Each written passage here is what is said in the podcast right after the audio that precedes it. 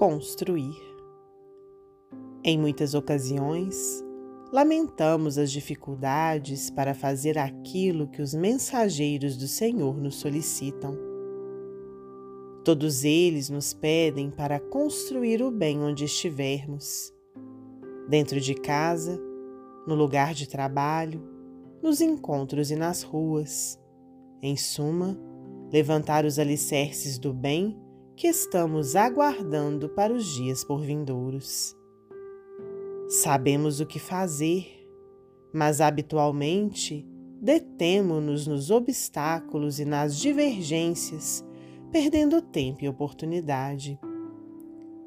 Não raro subestimamos a sinceridade e a franqueza dos amigos valorosos que nos convidam à coragem e à persistência na execução de nossos encargos e identificamo-nos com facilidade com os que choram e se lastimam em vez de trabalharem.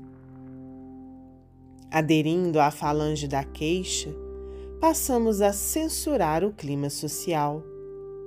Clamamos contra o afastamento de determinados companheiros, apresentamo-nos na condição dos peregrinos de pés sangrentos e exibimos as mãos calejadas.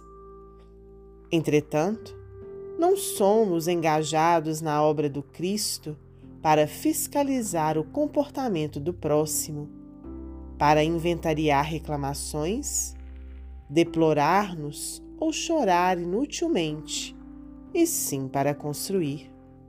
Se nos sentimos incomodados por inquietações e discórdias, estirados em azedume e tristeza, levantemo-nos para servir Cada pequenina realização é um tijolo simbólico assentado na edificação a que fomos admitidos.